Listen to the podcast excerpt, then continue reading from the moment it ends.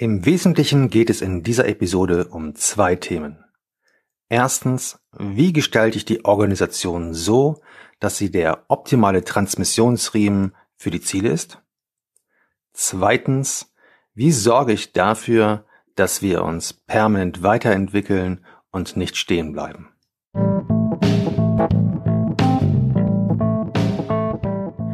Der Weg zur Teamperformance. Hallo und herzlich willkommen zu deinem Podcast-Kurs von und mit Uwe Neumann. Im ersten Schritt haben wir für uns geklärt, was unsere Mission ist, wofür wir da sind, was der Zweck unserer Existenz ist. Das ist die Basis, unser Spielfeld für alle weiteren Schritte. Auf diesem Spielfeld haben wir dann die Ziele definiert. Wir haben geklärt, wohin wir wollen und auch sichergestellt, dass alle mitwollen. Jetzt haben wir eine feste Basis, um den nächsten Schritt zu gehen. Structure follows Strategy, so habe ich diese Episode genannt. Und man könnte den Eindruck haben, dass es primär ein Managementjob ist, der hier zu leisten ist. Aber auch hier geht ohne den Elefanten nichts. Es geht nicht nur darum, seinen Job gut zu tun, seine Aufgaben zu bewältigen, sondern es geht auch darum, mit welcher Haltung ich an diese Aufgaben herangehe. Und genau diese Haltungsfrage ist etwas, was ihr innerhalb des Teams klären müsst. Welcher Anspruch an Leistung ist da? Welcher Anspruch an Zusammenarbeit? Eigentlich passiert genau diese Frage der Werte, der, der Prinzipien, die für dieses Team gelten, ganz am Anfang, wenn man sich Gedanken macht darüber, wofür dieses Team da ist. Wichtig ist, irgendwann musst du dir diese Frage stellen, weil sie werden immer wieder hochkommen. Für die Ausgestaltung der Organisation, für die Ausgestaltung des Teams möchte ich ganz gern dich bekannt machen mit den Ideen von Peter Drucker.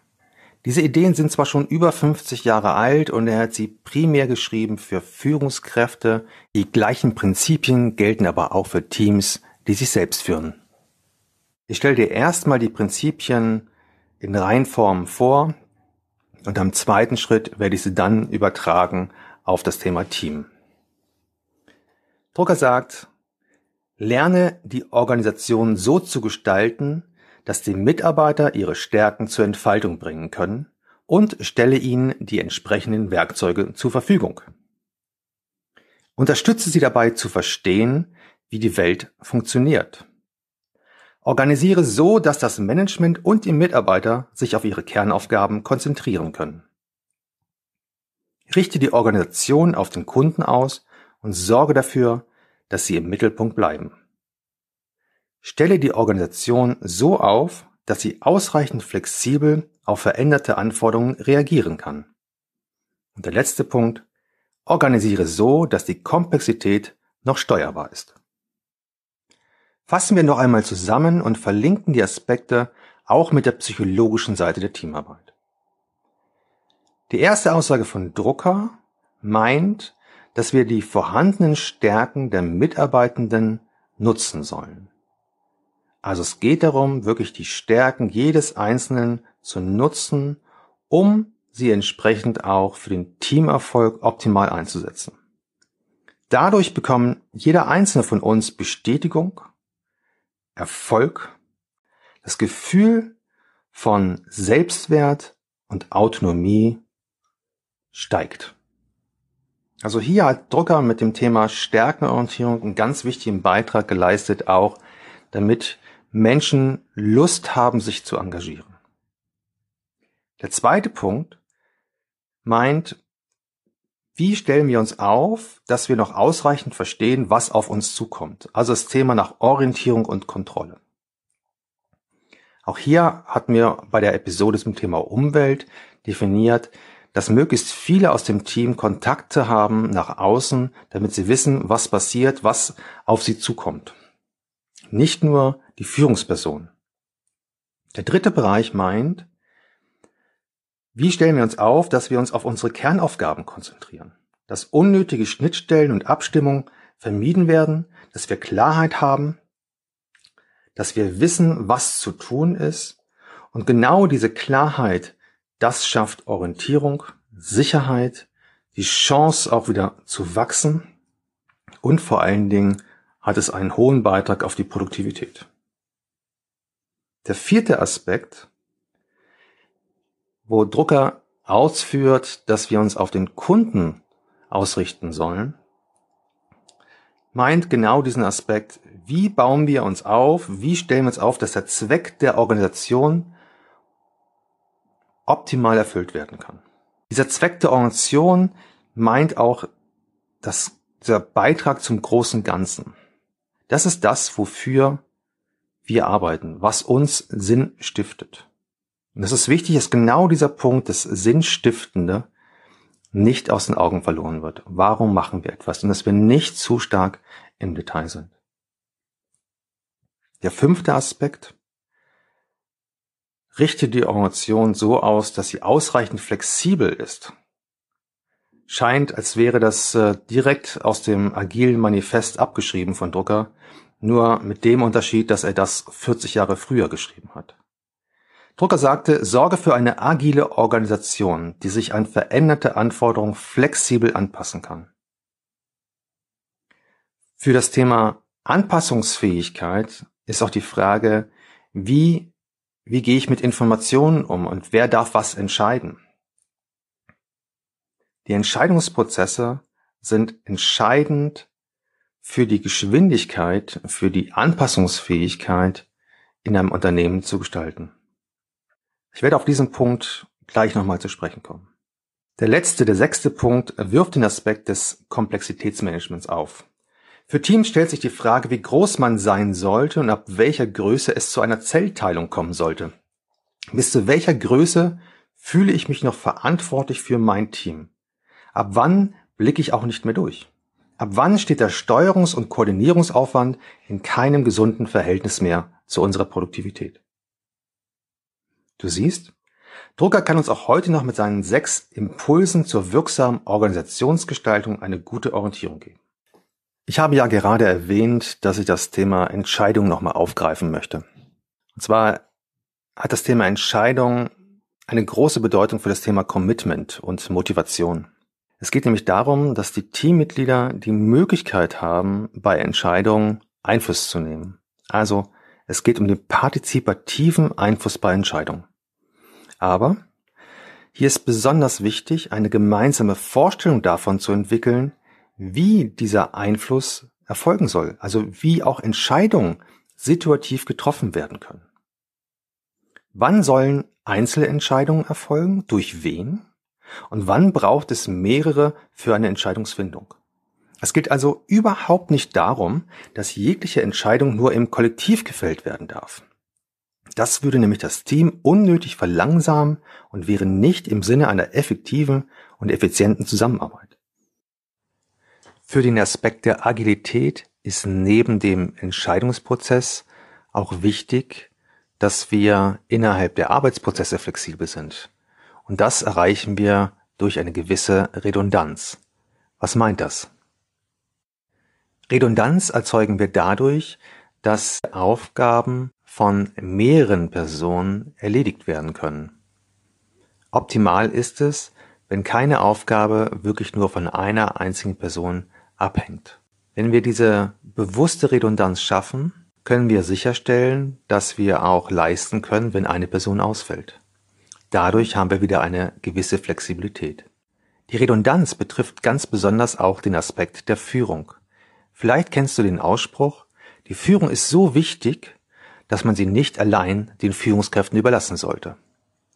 In diesem Sinne ist ein hochproduktives, hochagiles Team in der Lage, auch Führungsfunktionen aus sich heraus selbst zu gestalten, selbst zu übernehmen und sich nicht abhängig zu machen von einem Flaschenhals, nämlich in dem Moment, wenn dieser Flaschenhals wegfällt, hat man ein Problem, also von der Führungskraft. Also auch hier gilt, die Redundanz schafft die Flexibilität, schafft die Anpassungsfähigkeit. Teams schaffen ihren Nutzen unter anderem auch dadurch, indem unterschiedliche Perspektiven und Kompetenzen zusammenkommen. Teams müssen sich daher die Frage stellen, welche Diversität erforderlich ist, um die Aufgaben heute aber auch morgen erfolgreich lösen zu können. Also wie viel Unterschiedlichkeit benötigen wir überhaupt? Für die Ausgestaltung der zweiten Stufe der Pyramide möchte ich dir einige konkrete Fragen anbieten, die dich zur Reflexion anregen sollen. Welche Aufgaben sind ausschlaggebend für die Zielerreichung? Achtung, denk hier auch an das Minimax-Prinzip. Was muss getan werden und in welcher Qualität muss das Ergebnis vorliegen? Wie soll die Aufgabenverteilung erfolgen? Ist es eine Person, die die Aufgaben verteilt oder liegen die Aufgaben gemeinsam auf einem Tisch und jeder greift zu, wie zum Beispiel bei Kanban-Boards das häufig der Fall ist? Welche unterschiedlichen Rollen sind notwendig, weil sie eine Not wenden? Welche Aufgaben, Kompetenzen und Befugnisse sollen die einzelnen Rollen erhalten? Ich finde hier den Begriff der Befugnisse klarer als den üblichen Begriff der Verantwortung und Kompetenz meint hier auch, was muss die Person können? Wie kann man dafür sorgen, dass sich die einzelnen Stärken der Mitglieder, der Teammitglieder optimal entfalten können? Wie soll das Zusammenspiel der unterschiedlichen Prozessschritte erfolgen? Welche Prinzipien und Regeln sollen für dieses Team als Handlungsleitplanken dienen?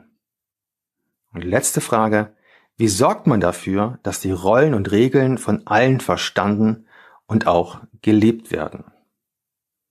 Doch Achtung, bei all diesen Fragen besteht die Gefahr der Verzettelung.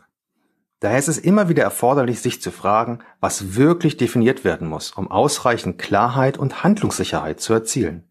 Ganz nach dem Motto, wie sieht die einfachste, funktionierende Lösung aus? Kommen wir nun zu diesem zweiten Aspekt, ich meine die Weiterentwicklung.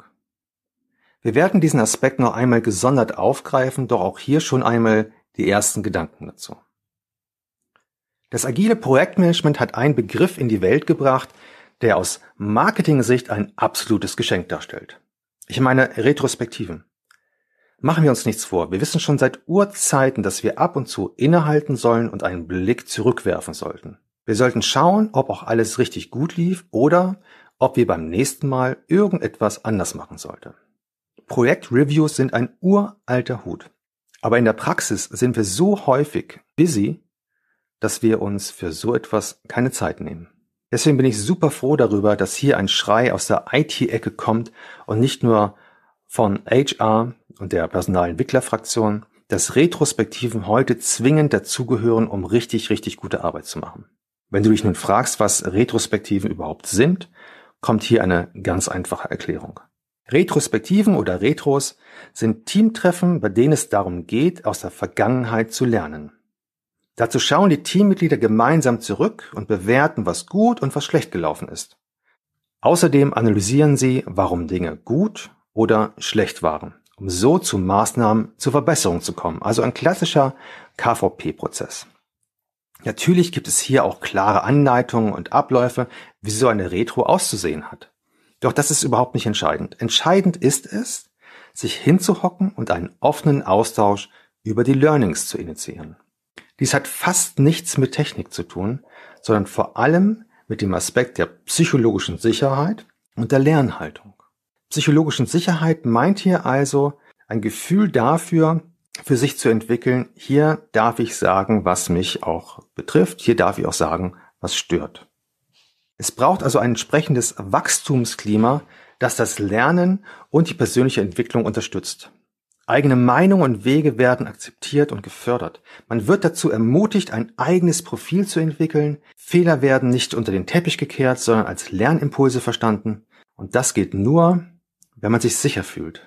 Wenn man sich sicher fühlt, dass einem Fehler nicht negativ angekreidet werden und der Kopf gleich in Gefahr ist.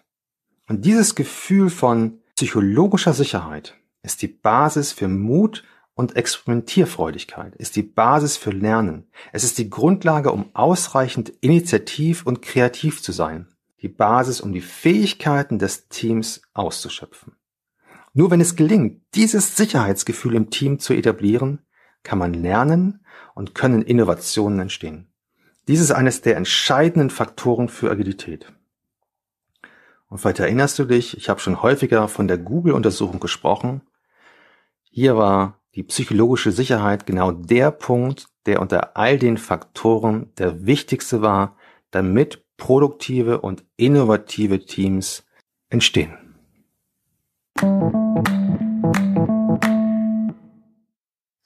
So, und nun zum Schluss nochmal alles knackig zusammen.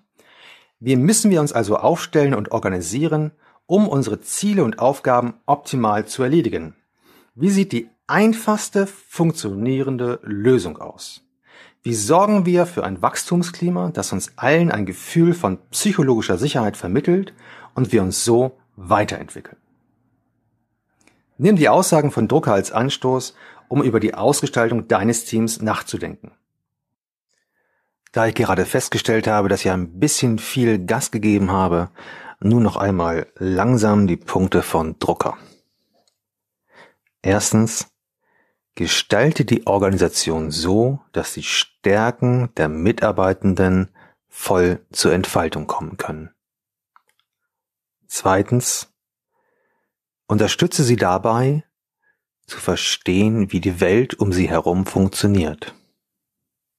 Drittens, organisiere so, dass alle, das heißt Teammitglieder und auch Teamführung, ihren Job machen können, dass sie sich darauf konzentrieren können und möglichst wenig abgelenkt werden.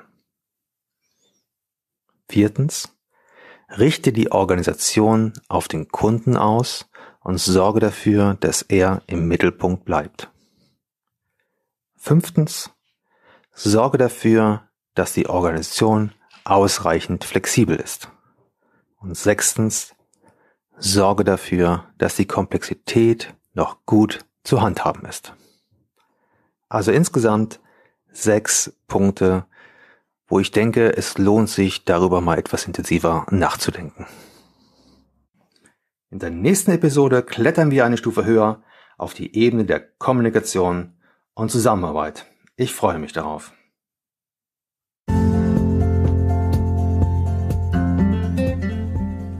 Ich wünsche dir nun eine spannende Reise mit deinem Team.